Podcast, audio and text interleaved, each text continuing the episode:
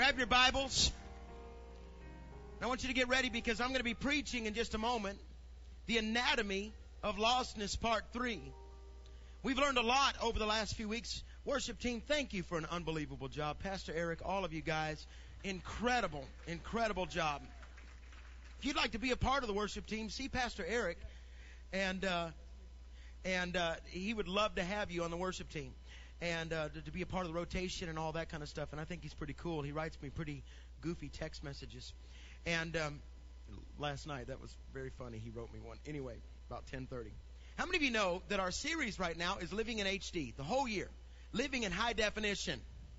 The other night we were watching the basketball game at my house, and uh, on Monday night, and uh, all the forerunners came over. We do this once a semester thing where they all come to my house and we eat and we have fun. And and I kept switching back and forth from regular TV, that old nasty look, to HD. And the girls were mocking me, thinking, because they couldn't see the difference. Gentlemen, how many of you can see the difference in HD? Raise your hand. Exactly. Exactly. That's exactly right. Now watch, because our goal is to bring this Christian walk into high def our theme bin. Look at the nations. Be utterly amazed, for I'm going to do something in your days that you would not even believe, even if you were told. That's what we're doing. That's what we're believing. I want to tell you something. This is a great looking crowd this morning, and we are honored that you are here. Would you look around to somebody and say, Welcome to the summit? Just do that. And open your Bibles to Acts chapter 8. Acts, the 8th chapter. Remain standing for just a moment. No, I'll tell you what. Go ahead and be seated.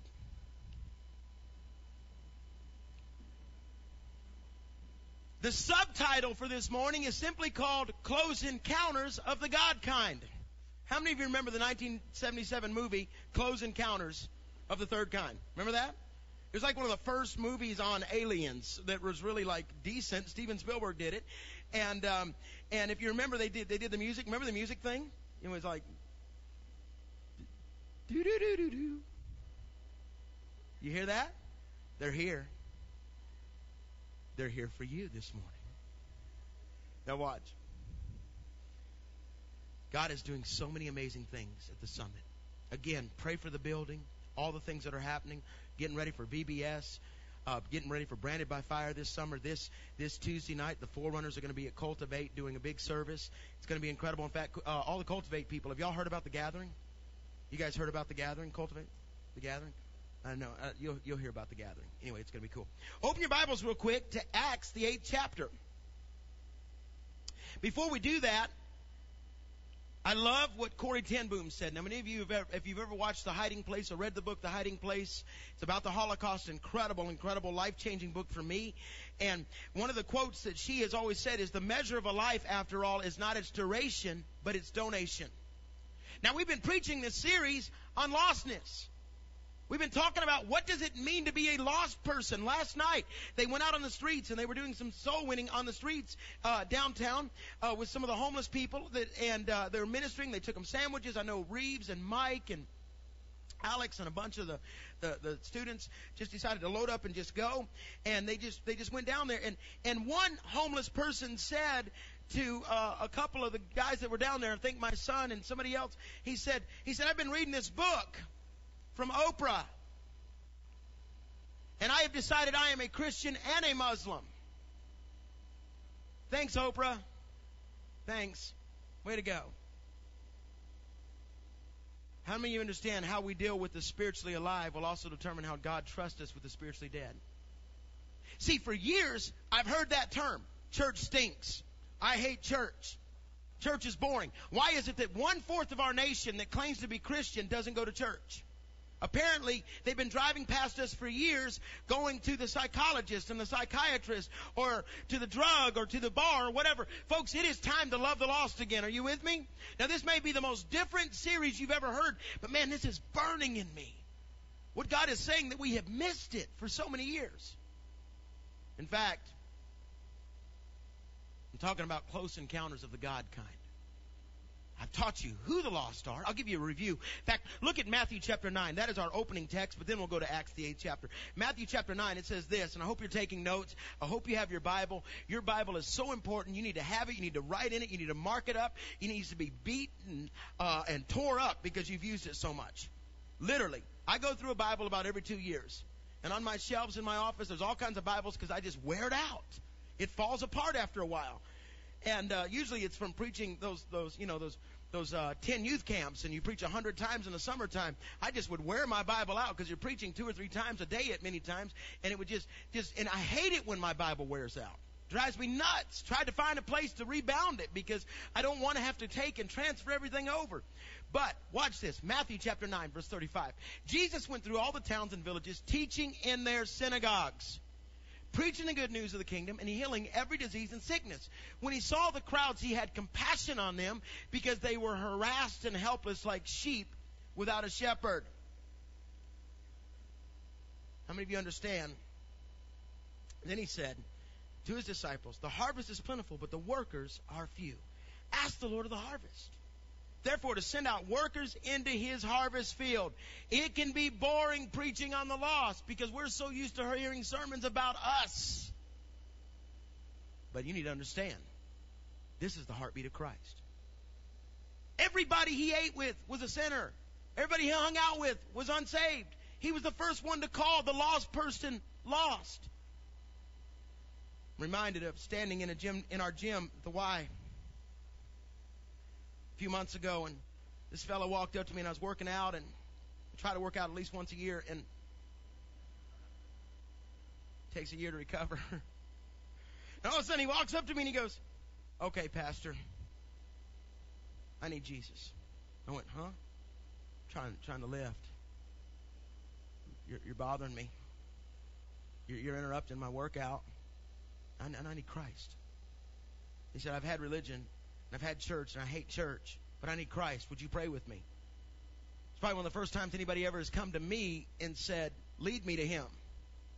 But that's where we're at in the society. But I'm reminded of walking through a casino in Las Vegas. We had done to do an out, we had gone to do an outreach there, and I'm walking through this casino, and there's this kid sitting on the corner uh, of, of inside of this beautiful palatial casino.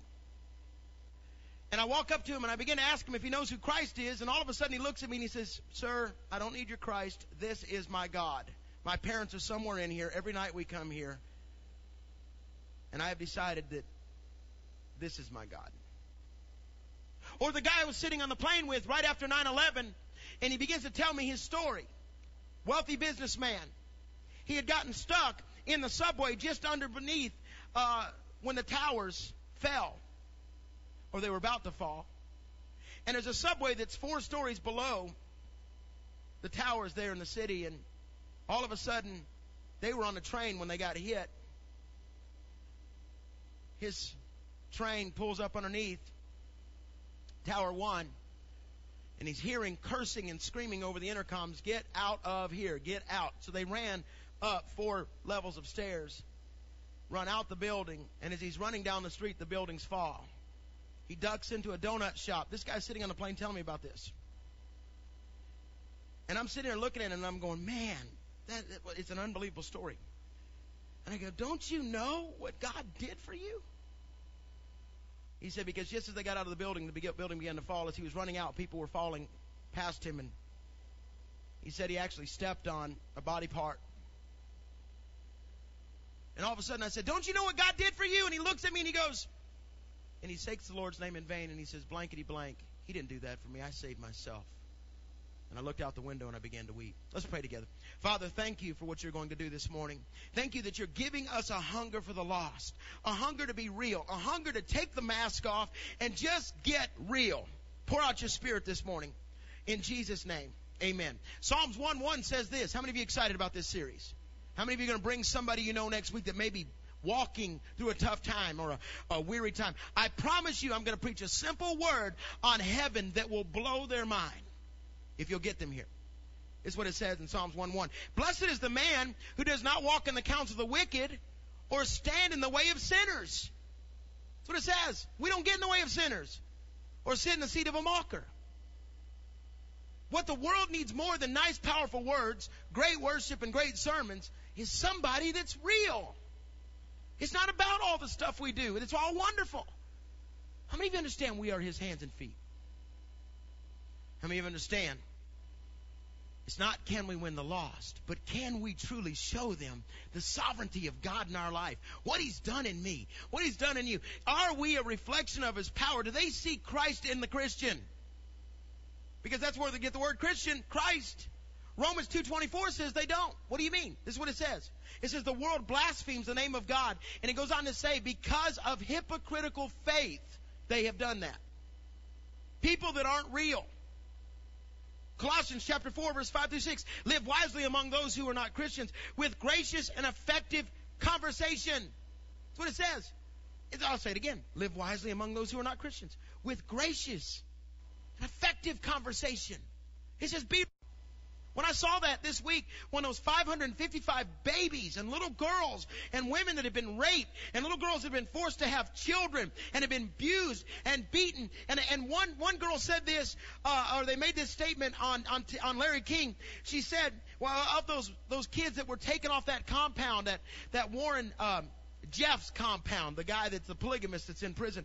When it, when all those kids were rescued and you saw them put on the buses and that, that, that demonic mindset that can take and abuse these women and these little girls. And I'm sitting there and I'm so angry as I'm watching it.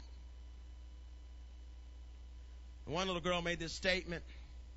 They rape our minds, they rape our bodies, and they force us to act alive. That's what they said. I went to George Barna's website. George Barna is a statistician. He studies growth of churches and things like that. And, uh, and, and this is what he described today's church as. And it ticked me off. I hope you don't mind if I just say that. Can I just get real this morning? He says they're stagnant. They're curious. They're wounded. By the way, if you have not filled out your card, uh, or if you have a card and you want to add some more names to it, they're going to take those up right now for me because we need those in the back. If you have not filled one out, hold it up in the air. You, maybe you thought of someone else that is lost. We want that card. And and if you've not got it yet or need one, servant leaders, if you'll go grab those from everybody and we'll pass those in right now because we need those at the end of the service. Anybody need those? Make sure we got them all. And you'll see what we do with them at the end. Do you know that there's 6.1 billion people in the world? Do you understand that 1.8 billion are under the age of 15? 1 billion between the age of 15 and 24. In fact, in other words, 47% of the population of the world is under the age of 18. 75% of the population of the world is under the age of 25. Why do you think we go and do these youth conferences still? Now, if you remember last week, I asked you three questions. I asked you the question, do we really want the lost? Because they're going to be a hassle because we're going to have to spend time discipling people. It's going to be work. We may have to put up with their quirks. The second question I ask you is, are we, are you willing to walk in holiness? Don't you dare bring somebody in here and then you not be real about who Jesus is. And then the third question I ask you was, are you excited about your faith? I added a fourth question in my study time this week that I've got to ask you. Are you prepared for a chance Jesus encounter? Because once I've taught you about the lost, once we've got this in our spirit, once we've got past ourselves, got out of the mirror and got out the front door a little bit, or we begin to realize that the very people that are in our lives is our mission field. This is who God's called us to. And, and, and you, you can miss your moment. I have missed my moments, but I'm preaching close encounters of the God kind. When God brings somebody to you, man, you never even, it's out of nowhere. And most of the time, you don't have time for it. It's not going to be easy. He's not going to say, okay, go sit on the front porch. And you're just sitting on the front porch. I'm going to bring somebody to you. And they're going to walk up to your house and you're going to tell them about Jesus, then they're going to walk away. No, most of the time it's when you're busy doing something. You're trying to get the, the buggy going and at the at the grocery store. It reminds me of the time that Karen was pushing the the the, the buggy through the store, and and I've told some of you this, but all of a sudden, uh, Nate was just a baby sitting in the front, just a little baby, a little tiny baby. And all of a sudden, Karen's got her head down, and there's a little old lady in the middle of the aisle. Folks, there's two aisles, by the way, in the grocery store. Just like when you sit on the plane, you're not supposed to take the whole armrest. I'm just throwing that out, okay? It's free. But anyway.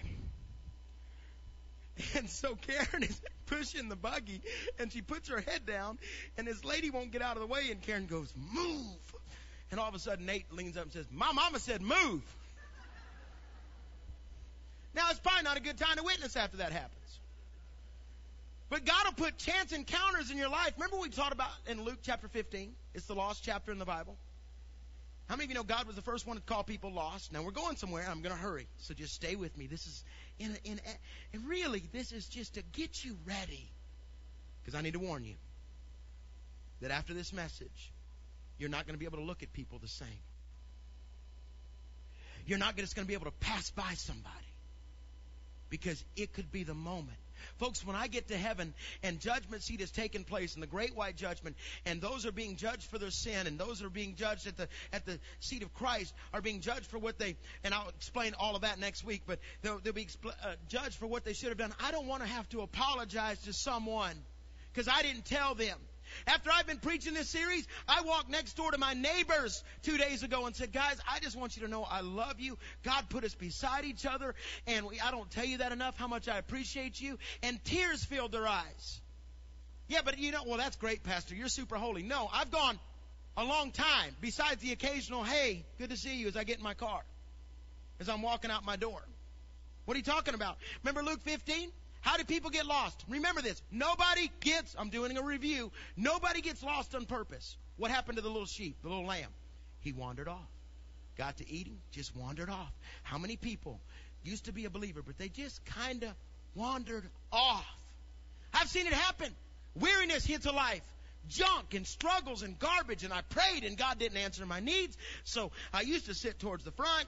Now I've worked my way towards the back. Now I'm there periodically or I hardly ever come because that wandering off. Oh, well, you're just saying the only way to stay saved is be in church. No, I'm not. That goes against the odds of America right now. A fourth of America does not go to church and they claim to be Christians. A fourth of all Christians. They're done with church. But you need church. You need this gathering. You need this coming together and encouraging. Everybody you, I'm, I'm going to get a soundtrack that says amen to help you, okay? You got the lost sheep, you got the lost coin. What does the lost coin represent? Somebody mishandled it. They're lost because they were never taught, or somebody did something, or somebody wounded them. And then we had the prodigal son. Who does he represent? He represents the majority of society that just made up their mind they're going to go do their own thing. And the choices he made did not come into fruition what he thought the end result would be. What do you mean? It all fell apart. He didn't decide he just wanted to go eat pig slop one day. He made some bad choices. So let's get started. And the problem is so many times we are disconnected from the lost and we must remember what it means to be lost. We've learned that you don't get lost on purpose. We've learned that they're valuable. We've learned they need direction. We've learned that they don't like weird words or Christian, uh, Christianese or slang. And, and, and we've learned that Jesus was the first one to call them lost. So now what? Now you're ready for your encounter. What is the definition of an encounter? A meeting, especially one that is unplanned, unexpected, or brief. Do you know that all through God's Word it's about encounters? Every part of it. Things that weren't supposed to happen. I want you to look at Acts, the 8th chapter. I want to read that to you. I want to show you the first evangelist in the Bible. His name was Philip. He's on a journey to evangelize the world. He comes up upon a seeker who for, we know this, that it's been 38 years since Christ died on the cross at this point. 38 years since the Acts chapter 2 outpouring. We know that if you study this clearly, that in Acts 6 verse 1 through 7, the apostles gathered all the people together and said, look, we can't serve meals anymore. We can't take care of the widows and the poor. We need to raise up some men in our church that'll do that, and we're going to call them deacons or trustees. And we know that Philip, like Stephen, was one of those, right? So you know who he was? He wasn't a minister. He didn't have credentials. He was just a servant. And folks, don't you dare ask God to let you change lives until you're willing to wait on tables. Until you're, until you're willing to serve somebody. Are you still getting this? The Bible says, here's a man, he's sitting in his chariot. We know that he is the servant of Candace. Now, Candace uh, is a princess, but understand Candace is not like a, a name. In fact, it was it was a, a dynasty of queens of the Ethiopian Empire. So what that means is the woman's name was not Candace. It was kind of a description of her family. Okay? But what you have to understand is he's sitting there in a chariot. He's a servant. He's an Ethiopian eunuch, and he's reading Isaiah chapter 53. And all of a sudden, as he's reading it, this evangelist, this servant, this deacon, this board member comes walking up. What does it say? Now the angel of the Lord said to Philip, Go south to the road, the desert road, that goes down from Jerusalem to Gaza. So he started out, and on his way, he meets an Ethiopian eunuch, an important official in charge of all the treasury of Candace, queen of the Ethiopians. Understand, Candace was a household.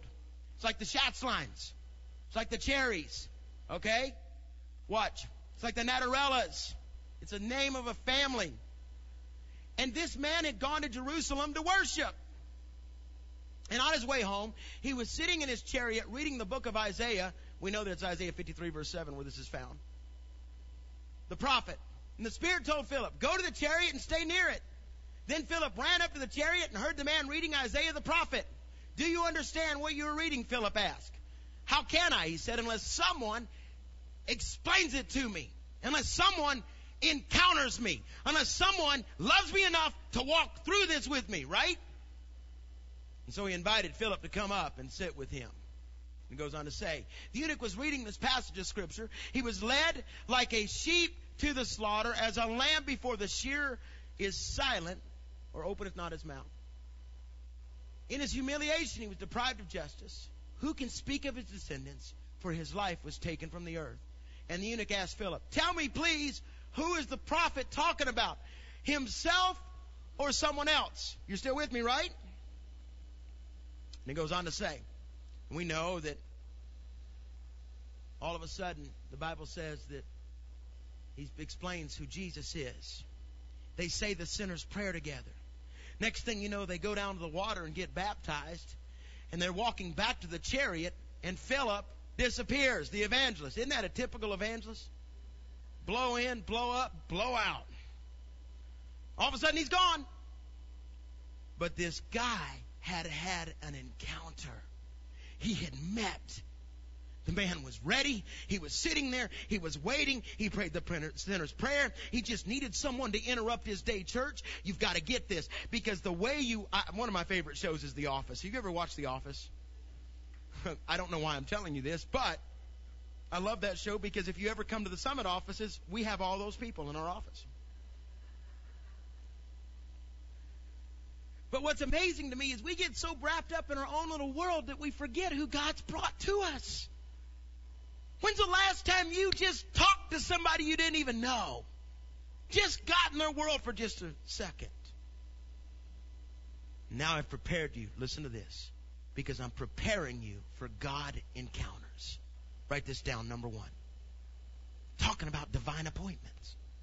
Every person you encounter is waiting on that moment or on their moment. It's one moment in time. It's one shining moment. One moment when have you ever have you ever seen the uh, the uh, NCAA? Uh, we stayed up on Monday night after Kansas beat Memphis, and I stay up to watch the video. One shining moment, and Karen was about to go to bed and I said, no, no, no, no, no, no, stay up. You got to watch this with me because it's like all the great shots all season. It's the tournament and it's the one shining moment where, where everybody is, is, is just sitting there watching it and everyone's goal is to be the ones that are cutting down the net at the end of the, have you got that song? Play that song for me, one shining moment. Because I love that. I wait all basketball season to hear that right there to watch that moment. And then the last thing is those guys that are up there cutting down the net. Folks, what if we could make a video of what has la- happened the last year and a half here at the summit? This little church that has grown from nothing that is working on a building, that is seeing people get saved every week, that is, oh, I wish you'd get excited with me. I want to get to heaven and rent the one shining moment video. Remember in John chapter 3? The entire scripture is about Jesus and Nicodemus. I know we always quote John 3, 50, uh, John 3 verse 15, uh, for God so loved the world that he gave his only begotten son. What happens? Nicodemus is a religious leader. It's late in the night. All of a sudden he comes at night to see Jesus, walks up to Jesus, and this is what it says in verse 1. Now there was a man of the Pharisees named Nicodemus, a member of the Jewish ruling council. He came to Jesus at night and said, Rabbi, we know you're a teacher who has come from God, for no one could perform the miraculous signs you are doing if God were not with him. In reply, Jesus declared, I tell you the truth, no one can see the kingdom of God unless he's born again. Now this goes against Rob Bell and Velvet Elvis and some of the other movements that are going on out there that says, hey, everybody's already saved. Just got to wake up and realize it. Folks, the, do you know that I can give, I can tell you last night at 11 o'clock at the Schatzline house, my five year old daughter, Abby, gave her heart to Christ for the first time. I wish you'd get excited with me. But we're having a family talk at 11 o'clock last night and I said, Abby, have you ever accepted Jesus? No. Do you want him? Sure. Then she raised her hands and went out in the spirit. No, that didn't happen. But, but now watch. It was a very cool family moment. We'll write it in her Bible. We'll give her a date. A point where she accepted Christ and it was very real. In reply, Jesus replied, I to tell you the truth, no one can see the kingdom of God unless he's born again. How can a man be born again when he is old? Nicodemus asked. Folks, they're asking questions. Surely he cannot enter a second time into his mother's womb to be born. How many moms would let their kid get back inside of them?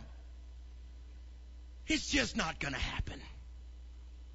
Not without having an, a postal situation happen.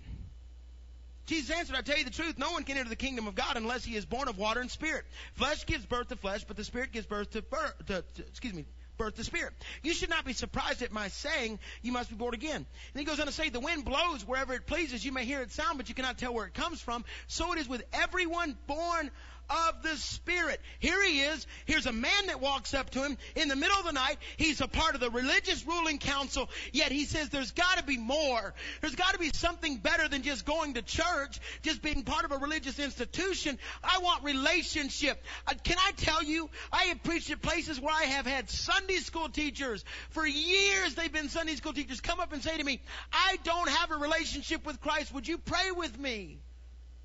So just because you go to church does not make you saved. Right? I mean, you know, 1 John 1 5 says, We walk in the light. Folks, don't be super holy. Don't be some zealot that scares people. When somebody walks up to you that's hurting, don't grab them by the hand and go, Oh God, and do your God voice. Ha! God is here for you. Ha! What is it? It's like you're hawking up something. I watch people on TV and I'm like, do they talk to their kids like that? Clean the room. Ha. Dear, let's go to supper. Ha. Great hamburgers today. Ha. Man, is that crazy? I'm at work today. Ha. Would you like to buy this car? Ha. anyway, can you imagine a, uh, uh, uh, Coach Partridge. Imagine Coach Partridge. Get out on the field. Oh, hit somebody. Wouldn't that be cool? Listen, let's take off our facades and get real. Let's have pure intentions again. Let's go after the lost again. What do you mean? When you get to heaven, how many people will say to you, I was waiting on you to tell me? I call it being soul conscious. Walking with souls on your mind. It has to drive you crazy. What do you mean? Folks, rejection is not personal. Well, I tried telling somebody about Jesus one time and, and they, they just, they just pushed me away. They just said, go away. And, and now they treat me with disdain. Really? It's not personal. But you planted a seed reminded of the time we used to take Timothy Club out. These are young men that were called into ministry. This years ago when I was a youth pastor, and it became the Forerunner School later on. And Karen had Theta Pi, which is was a sorority for young ladies called into ministry. It was called means godly young women in the Greek, and and we would take these guys and girls to the mall and and we we'd give them all this little Bible and they'd have this Bible kind of like it looks like a checkbook in their back pocket and we we would make them carry them for a year in their back pocket and to be able to minister to people and I'll never forget we we were going into the mall and all we did was just we called it short term evangelism but we just said, hey, we just walk up to people and say, can I pray with you? All morning we're walking up to people saying, can we pray with you? And like, no, leave me alone. And it was quite discouraging. And finally we're in a Sears department store and we walk up to this couple and we said, Hey, we're, we're from, we named our church and I said, Can we pray with you about anything? And all of a sudden the lady starts weeping. And she said, Did you see on the news a couple of days ago when the lady got murdered and her kids were murdered by her husband? I said, Yeah. She said, That's my sister. She said, uh, We're just here buying a washer and dryer because the kids that lived, we've got to move into our house and and we we got to take better care of them. And And she just collapsed in my arms. And we prayed for that lady. And she came to our church. Listen to me. Number two, it has to be personal. Pastor, this is boring. When are you going to preach about revival? When are you going to preach about outpourings? When are you going to preach about the gifts of the Spirit? Let me tell you something. I love all those things. But if we're not touching the law, folks, I want to be an emergency room, not a plastic surgery hospital. You, you missed a really cool moment. I want to see people walking here that, and now, now I'm going to, I'm going to prove something to you because number two, write this down. It has to be personal. What do you mean? Philippians 2 4. Each of you should look not only to your own interest, but also to the interest of others. What is the book of Jude? It's one chapter. You ought to be able to read this. You can tell somebody I read a whole chapter today. Jude chapter 1. It's the only chapter. Verse 22. Be, for, be merciful to those who doubt. Uh oh.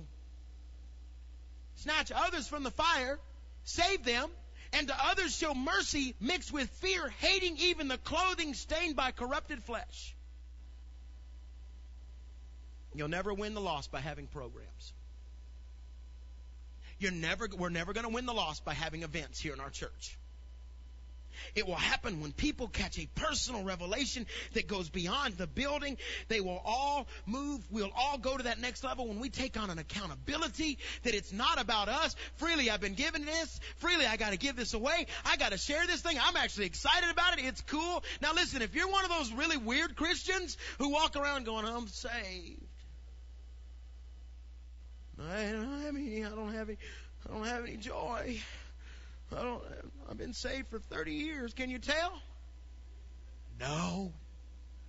No, I can't. Well, I am. Shut up. I am. Listen. What are you talking about? Folks, there's an accountability to winning the loss that you begin to burn inside of you. It isn't whether you're ready, it's when you feel accountable that you will overcome all the fears that hold you back. Well, I'm scared to talk to somebody. Don't talk to a stranger, just talk to someone you're building a relationship with. Listen, I could throw guilt on you. I could say, you should be winning the lost. And you know what? You could go out and maybe fail miserably. Make you feel guilty for not winning people to Jesus. All right, whatever. It won't work. It isn't until it becomes personal that you'll grab hold of a desire for the lost. I remember when you're growing up? You could put a glass on your table in your living room and it could sweat because of the ice and the water and you're like, I don't care.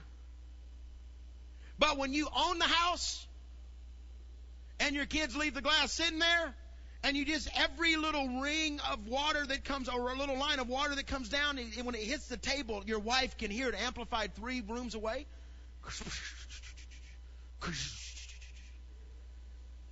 and then what does she say? She gotta always say, I told you.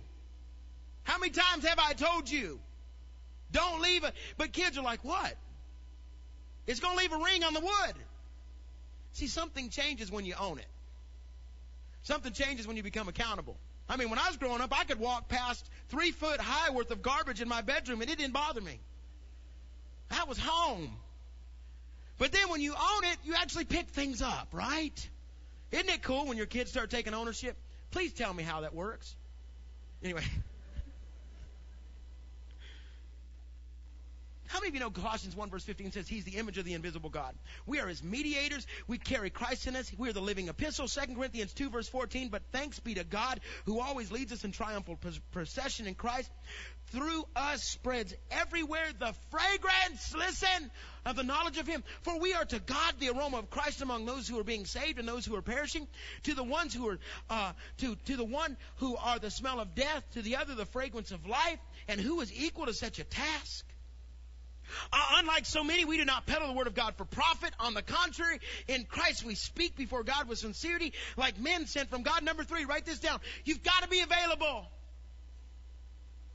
I'm just wrapping this series up. We used to sing this song when I was in college. If you can use anything, Lord, you can use me. I spent nights in the upper room at the college that I went to, weeping you can use anything, Lord. You can use me. Take my hands, Lord, and my feet. Take my heart, Lord. Speak to me. Used to sing that song. Quote Psalms chapter 1. Ask of me and I'll give the nations to you as an inheritance. But then I got good at being saved and lost a passion for the lost. Ephesians 5 verse 1. Be therefore followers of God as dear children and walk in love as Christ also hath loved us and hath given himself for us as an offering and sacrifice to God for a sweet smelling savor. See, unlike the sheep that wanders off, when you really get a hold of this, you don't wander off because it's bigger than you. I'm reminded of the boy that walked up to me at a youth camp outside of a university. And some of you have heard me tell about this, and he said, You preached tonight that I wasn't born gay. You preached tonight that that if you're gay, and he's 16 years old, big burly kid, he said, You preached tonight that if you're gay, and this has happened to me over and over, guys and girls alike, 15% of this generation thinks they're born gay. It's a lie from hell. And the media is feeding that lie. And 1% of the population of America is controlling the nation's media. I, I never promised you I'd preach politically correct. You understand that, right? But the boy walks up to me and he said, You preached tonight that I was not born gay. You've said it's a product of an act, a choice, or an environment. I said, That's right. He said, Well, three years ago I was molested by a man, and I think that I'm gay. And when he spoke, his voice was feminine.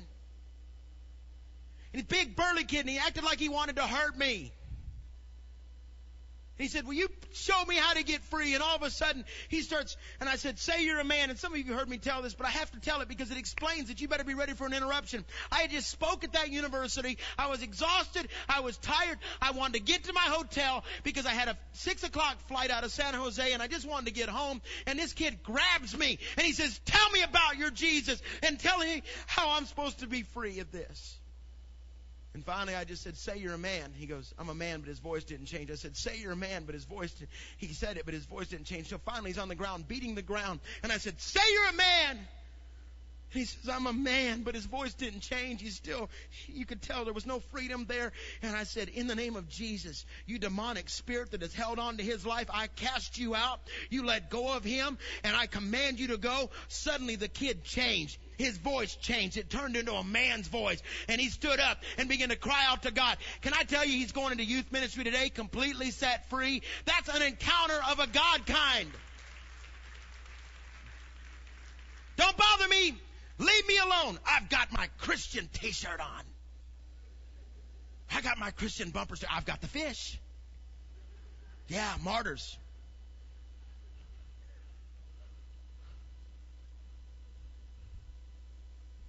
I passed a beautiful Cadillac the other day, and on the back of the tag said, God loves to bless me. I tried to chase him down to get him to come to the summit. I did, didn't I, Karen? I said, Karen, roll your window down. She said, no. I said, we getting him in the summit. Anyway. live a life of availability. Philippians 2 verse 12. Therefore, my dear friends, as you've always obeyed, not only in my present, presence, but how much more in my absence, continue to work out your salvation with fear and trembling. For it is God who works in you to will and to act according to his good purpose. Do everything without complaining and groaning. It's what it says. So that you may be blameless and pure, children of God in a crooked generation. Which you shine like stars in the universe. I love that first part, verse 13. For it is God who works in you to will and to act according to his good purpose. Every moment is an opportunity to be used by God. Think crazy stuff. I, I've begun to realize it's not by chance when I'm standing next to someone at a store. My steps are ordered. How many God encounters have we missed? How many people have worked in the cubicle next to you that you've never well, you know what? I, I got to be politically correct. You know what? All you do is let them know who you are, and when they're hurting, they'll come to you. Corey Corrie ten Boom said it best about those moments. She said, Never be afraid to trust an unknown future to a known God. Never be afraid to trust an unknown future to a known God. I'm almost done. Live a life, number four. You live a life that desires a deeper inquiry you live a life that says, I want to know where this person is at. No more surface Christianity. Folks, it's exhausting when you actually believe you can change lives. You'll go to bed at night thinking about it and wake up thinking about it. You actually believe you offer a reprieve from the despair. In other words, be ready. How do you do that? Paul laid it out in his letter to Colossus. There's a letter that was written to Coloss, it's called Colossians. What does it say in chapter 4, verse 2 through 6? Devote yourselves to prayer, being watchful and thankful. Pray for us, too, that God may open a door for our, for our message. God says, I'll open the door for your message so that we may proclaim the mystery of Christ for which I am in chains. Pray that I may proclaim it clearly as I should. Be wise in the way you act toward outsiders. It says use wisdom when you go talk to somebody about Jesus. Use wisdom. Be wise in the way you, towards you, act, you act towards outsiders. Make the most of every opportunity. Let your conversation be always full of grace, seasoned with salt, so that you may know how to answer everyone. Okay, stop, stop. Look right here. This is the scripture on how to witness. Everybody got that? This is your witnessing scripture. It says use wisdom. Salt it with wisdom. Don't walk up and be stupid. Ha! Come here, brother, let me lay hands on you. I tell you, we serve a God that is powerful. Dude, I would run from you. Okay, I'm turning over sacred cows.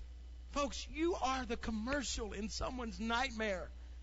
You're the one that says, hey, hold on. You possess the power to change someone with one moment of time. One shining moment. You can walk up and they go, oh dear God, I never knew that. I never understood the power of that. Listen to me. I'm closing. Your value system has to change. Write that down. What keeps you awake at night? Okay, now watch. Because most of us, when you think of the lost, you think of a poor, destitute fella who's lost everything, broke, just needs somebody to tell him about Jesus. Can I tell you, I've met rich, destitute fellas. I've met middle class, destitute people. In fact, the more comfortable they are, the harder it is to reach them. What do you mean? The wealthiest communities in America are in Miami and New York, and they're Jewish. And we know that according to 2 Corinthians chapter 4 that they've been blinded because Moses refused to remove the veil. Yet they don't know who the Messiah is. I've got a good friend, Rich Wilkerson, who pastors in Miami. He lives in a Jewish neighborhood. He does everything he can. In fact, we went to eat at a Jewish restaurant, and I ordered a ham sandwich like a dummy.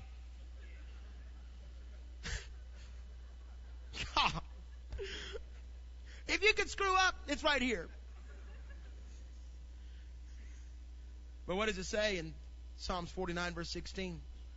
Don't be overawed when a man grows rich. Listen, I'm not going to chase rich people in this church. Do we believe that they have a Romans 12 gift? Absolutely. But here's the problem with that.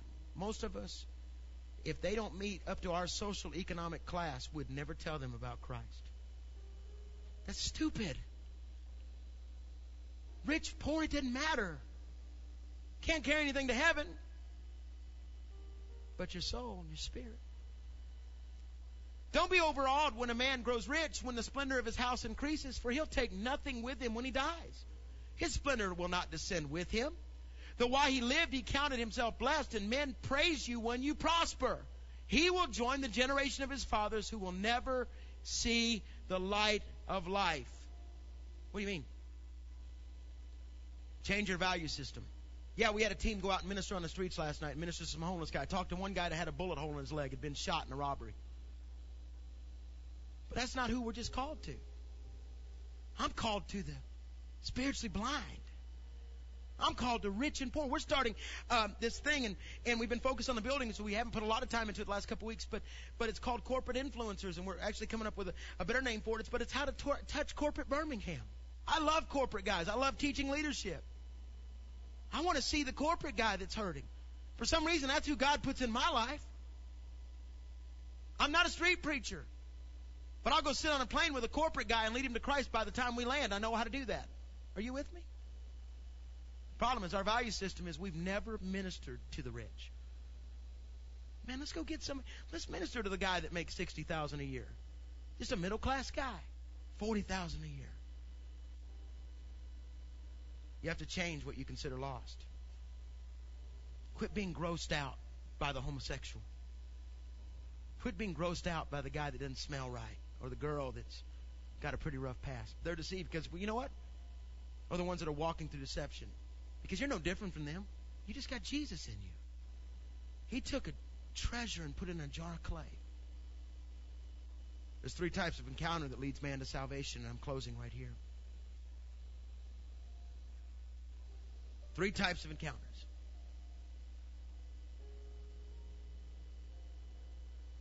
And I need to warn you that as we wrap this sermon up this morning, I've not one time looked at my watch. I don't know what time it is. Because I feel almost like I'm not quite giving you everything I need to give you. So I've taught you about the lost, told you they're out there, told you they didn't get lost on purpose, told you they're not dirty, told you they're not filthy. We spend so much time trying to keep the saved saved. Hey, I don't mind if you come in here on a Sunday morning depressed or discouraged or defeated. That's what church is for.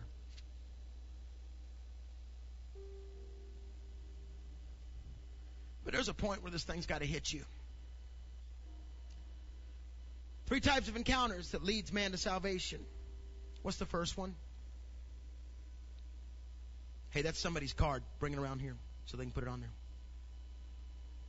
What does it say over in Colossians chapter 2 about your sins? I love Colossians. See, the first type of encounter is man to flesh, but what does it say, Colossians 2? When you were dead in your sins and in the uncircumcision of your sinful nature, God made you alive with Christ. He forgave us all of our sins, having canceled the written code. Everybody say, say written code. With its regulations, that's the law. When you should die, He took your place. That was against us and that He, that he stood opposed to us. He took it away, nailing your sin to the cross. And having disarmed the powers and authorities, he made a public spectacle of them, triumphing over them by the cross. Here you go, Jesus. This one fell off. Oh my. Oh, is this ours? Did you drop this? But this is your sister. And our nieces and nephews. Our family. I'm embarrassed. You, we got sinners in our family. Ray and Ralph. It fell off at your feet. What do you think that means, honey, prophetically? I believe God's going to give us our family. That's why your sisters are coming to Jesus. How many believe that with me? Would you just believe that with me? That's so weird. It fell off the cross at my wife's. It's my wife's card. It's kind of like God smiled when we figured out what AOL means: acts of love and anatomy of love. Anyway.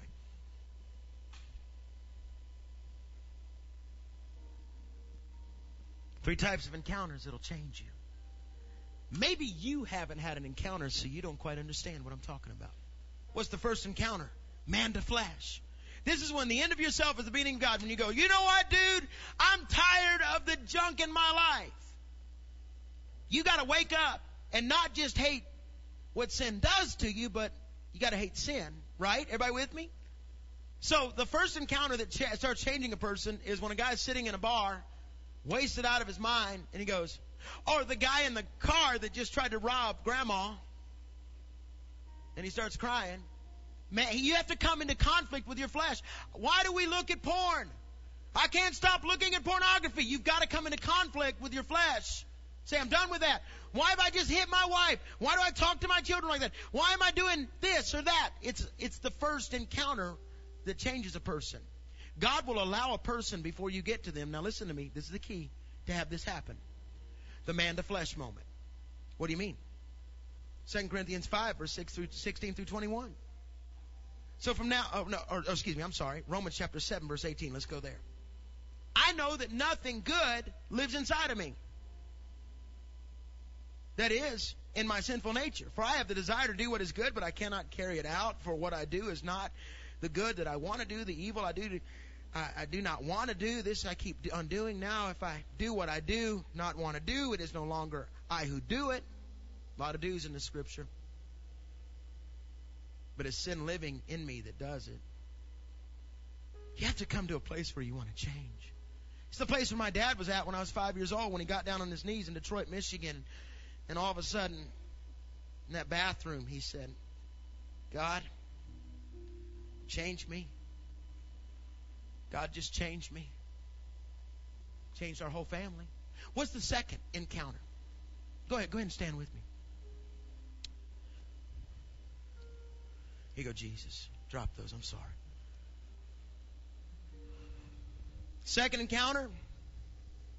That's what we've been preaching about. Ran, uh, excuse me, man reaches out to man on behalf of God. Everybody with me? Yeah. Pastor, this isn't like your war sermons or. No, this is real stuff here, okay? Man reaches out to man on behalf of God. 2 Corinthians 5, verse 16 to 21. So from now on, we regard no one from a worldly point of view. You don't look at people the way the world looks at them. Ooh, they're gross, or ooh, he's rich, or ooh, she's poor, or ooh, she's dirty, or ooh, ooh, ooh. No. I don't look at them that way anymore. Though we once regarded Christ in this way, we do so no longer. Therefore, if anyone's in Christ, he is in Christ, he's a new creation. The old is gone, the new has come. All this is from God who reconciled us to himself through Christ and gave us the ministry of reconciliation. To reconcile means you are a party planner. You bring it all together. That's what the Bible says, right? We are therefore Christ ambassadors, as though God were making his appeal through us. That's what he said. I can't do it without you, Pat. Paul said he chose the foolish way of preaching the gospel. Andrew introduced Peter to Jesus. This is the next step. They've run into their sin. They're sick of it. They're like, God, I gotta change. Then all of a sudden they go, hey, and you walk into their life and go, let me teach you that I'm God's voice. I'm not God, but He lives in me. I'm a temple. I'm not a shack. I took the for sale sign down a long time ago, and I have to tell you about Him. Now, this next one is heavy. This next one I need to warn you. Number three, when a man runs into his own sin and someone is there to greet them and help be Jesus to them, then number three happens. Hold on just a second, Pastor Eric. Because they're not going to get this. And then God reaches out to man. What do you mean? This is the moment you came here for today. This is what it's all about. You must have an encounter with God. And the reason why we don't win the lost is because we haven't had personal encounters in a while and have forgotten how it works. Patrick will tell you about an encounter he had back in September of last year that revolutionized his life from religious to crying out to God every moment. Now, I need to warn you, Patrick, because you've been youth pastor now for a couple months. Ministry can take that from you. You still holding on, right? Because they're not getting it. Because they don't, they don't. Hey, Jesus, they they don't see this, do they? You need to put some more blood on that. That's not enough.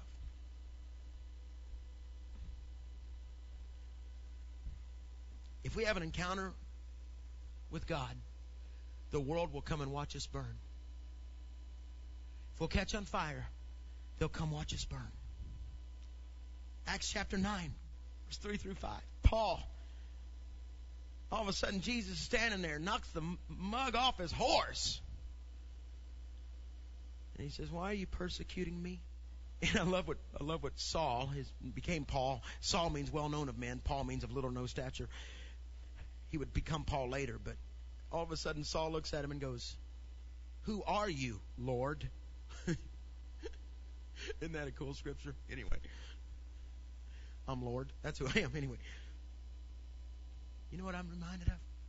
When a baby comes out of a womb, you know what I think a cry of a baby coming out of the womb is? I made it. Thanks. Don't leave me alone. I think that's what the cry is. The encounter. Oh, it's the Isaiah 6. Chapter 5, he kept saying, Woe to you, woe to you, woe to you, five times. In the year that King Uzziah died, study 2 Chronicles 26, 16, King Uzziah got full of pride. He got leprosy because he tried to make sacrifice on his own. So in other words, in the year that King Uzziah died, King Uzziah was the cousin of Isaiah. It was a social security check. Isaiah goes in to a bomb shelter to become a launching pad in the year that King Uzziah died. So in other words, in the year that pride died, I saw the Lord. I had an upward vision. He was high and filled the temple. The reason why the Lord's robe fills the temple is because anytime a king defeats another king, they take that oh the king they defeated's robe and tie it or sew it onto the, the, the, the new king's robe. And that's why the glory of his robe fills the temple because he has conquered every other king that has ever lived. You're missing a moment. And then I said, Woe to me, I'm a man who is ruined, for I'm a man of unclean lips, and I live among a people of unclean lips. For mine eyes have seen the King, the Lord Almighty. And the angel came and burned his lips. He had an upward vision an inward vision. He said, I'm filthy, I'm dirty. And then God said, Who will go? And he said, Here am I, send me. It was an encounter moment. The problem with the church is we have quit having encounters. We know how to have church. We know how to get people in here. We know how to have events. We know how to play games. We know how to talk. We know, well, you're not quite deep enough for me, pastor. Or, or, you know what, it's too deep for me. Or, or you're too excited. Would you just stop? It's not about what we do in here. All we are is stage hands. We are setting a stage for His glory. That His presence will walk in here on Sunday morning. And that's what changes a person. Where He says, I desire to be near you, Pat. I desire to hold you, Pat. I desire to wrap my arms around you, Pat. I desire to do something in you, Pat. There are times where I say, God, give me a throne zone experience where I can just get in your presence and get away from people. I want that we don't, don't, don't, don't, don't you dare go tell the lost about him when you have not had an encounter yourself. Listen, folks, I've had enough of anointed preaching and singing. It's not changed anything.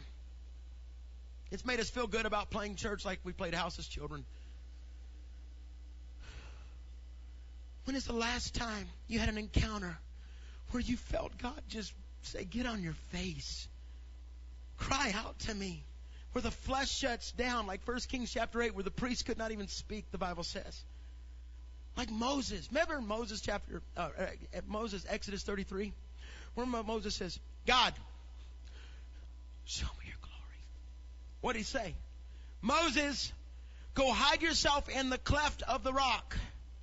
I'll tell you what we're going to do for you, Moses. I'm going to pass by. And as I pass by, just for a second, and the Bible says that as God began to pass by, Moses leans out and gets such a revelation of seeing the backside of God that he is able to write Genesis, which is the beginning of God. He could write the first five books of the Bible. He could write where God had been because he understood that if you'll see God from every side, he'll take you back to your beginning moment. Oh, you ain't getting this just yet, or you'd be excited. He was able to write the history of God and was able to write where God had been and what he had done. But folks, that's not just what I'm after. I'm talking about I've been preaching for three weeks now on the anatomy of the lostness. I've been preaching for three weeks about winning the lost, understanding where you're at. Yes, there's so much deep stuff in here. I could could preach this every minute of every day of every hour the rest of my life and never even touch the unfolding of this word. But you want to change history, change a life. But first, it's man to flesh. Oh man, I hate my sin. Man to man. Come on, bro. You can live it, man. You can be real. You can, you can, come on. I want to tell you about Jesus. But even that has to stop. And a close encounter of a God kind hits. Where you're standing there and maybe you start praying in the spirit or something starts happening to you and you're like, what's, what's, it's not just for teenagers. You guys know about the gathering? You heard about the gathering yet? Yeah. What would happen if we had an in this room right now. Go ahead, Pastor.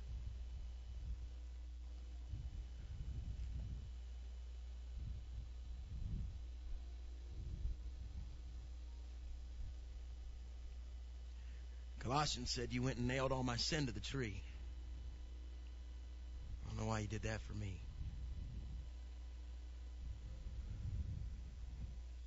I want an encounter with the King. Would you begin to cry out to God this morning?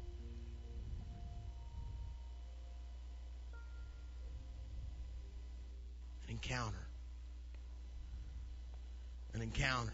It's not religious no more.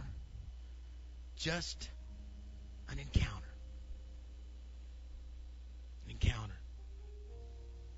Man, we were meeting with the city this week and getting report after report. This isn't going to work. They never pulled a permit. First people that used it. Da, da, da finally, I just went home and I said, Karen, I just got to go pray.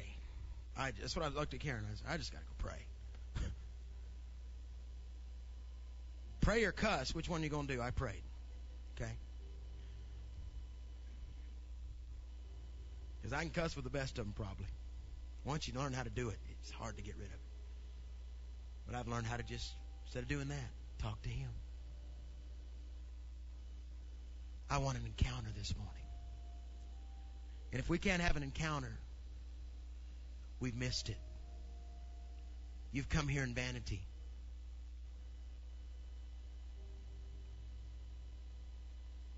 The glory of God wants to enter into this room right now change you.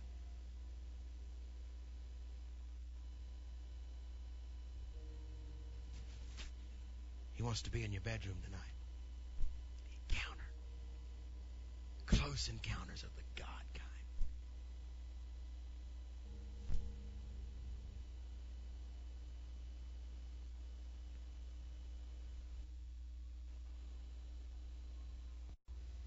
At the cross where I first saw the light and the burden of my heart it rolled away. Lift your hands and worship. It was there by faith I received. And now. Come on, lift those hands. It's all right. Oh, we say to you, Lord, at the cross, at the cross, where I first saw the light and the burdens of my heart rolled away. It was there, Lord. By faith, I received my sight, and now you can go. Sing it one more time, and then we'll close. At the cross, at the cross where I first saw the light and the burdens of my heart rolled away. It was there by faith.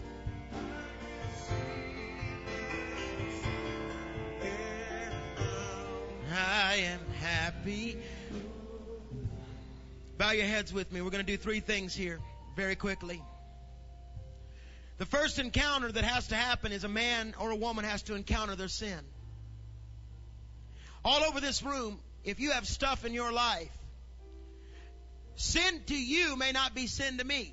Oh no, no, no, no, wait a minute, Pastor. You're gonna put some kind of grading scale. No, no, no, no, no, no. See, I personally don't want a failure spirit in my life, and I believe it's sin when it comes into my life. Well, sin to you, the thing you may be dealing with is you may be dealing with anger or hatred or or man, junk that you've let in, secret sin. So we're going to have three encounters to prepare you to go out to have an encounter with someone else. Now I need to warn you when we get to number three, it's going to be hard to stand. Because the presence of God's going to hit your life. And the altar area is wide open. It's yours. You can come to it. Three weeks, we'll be able to have church till midnight if we want. Shut your eyes with me. And right now, no one's looking around. Pray this out loud. Jesus, give me an encounter with the sin in my life. Anything that is not of you. Here comes, here comes here comes here comes here comes here comes here comes here comes here comes here comes here comes here comes. Here comes, here comes,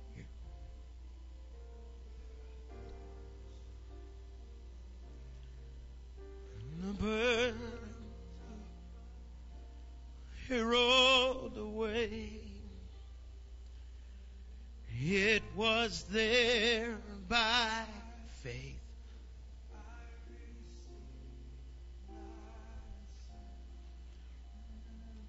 Now hold on, hold on. Keep your eyes shut. Pray this next part. Wait a minute, let me do this. How many of you say, no one's looking around? Pastor, I need God just showed me sin in my life that's got to come out. No one's looking. Raise your hand. Come on, it's all right. Be honest. We're family. Yeah, a lot of hands have gone up in here. So say this. Now, here's the man to man part. God used me for that today, okay? So I'm going to tell you what to do. I play that role today, and after you get out of here, you'll play that role. Pray this out loud. Jesus changed my life Make me hate the sin and not just what the sin does to me. Make me sick in my spirit of the garbage in my life. Forgive me and change me. Now watch, because the Bible says that we will have prophetic giftings come on us, that we will be able to speak into the lost life that will change them. 1 Corinthians chapter 14. God is going to place things in you that you're going to have a knowledge and an understanding of the lost you never had before. Some of you are going to begin to flow prophetically. But the first thing we did, you hate our sin. Number two, we're now going to Him and having an encounter man to man. We had our encounter man to man this morning. Okay? Mano to mano. But now here's the next part that I need to warn you. And Pastor Eric, if you just hold on just a second. Pray this next part. Jesus, come on, church, pray this. Jesus, I need an encounter with your spirit. Consume me now. I want to run into you. I want to awaken to your glory. Jesus, fill me, consume me, take me now.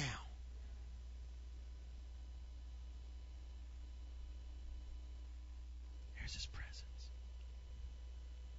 Encounter, encountering, encountering, encountering. His love is so wide, so deep, so high, so low, you can't get away from it. You're going to run right into Him. You know what?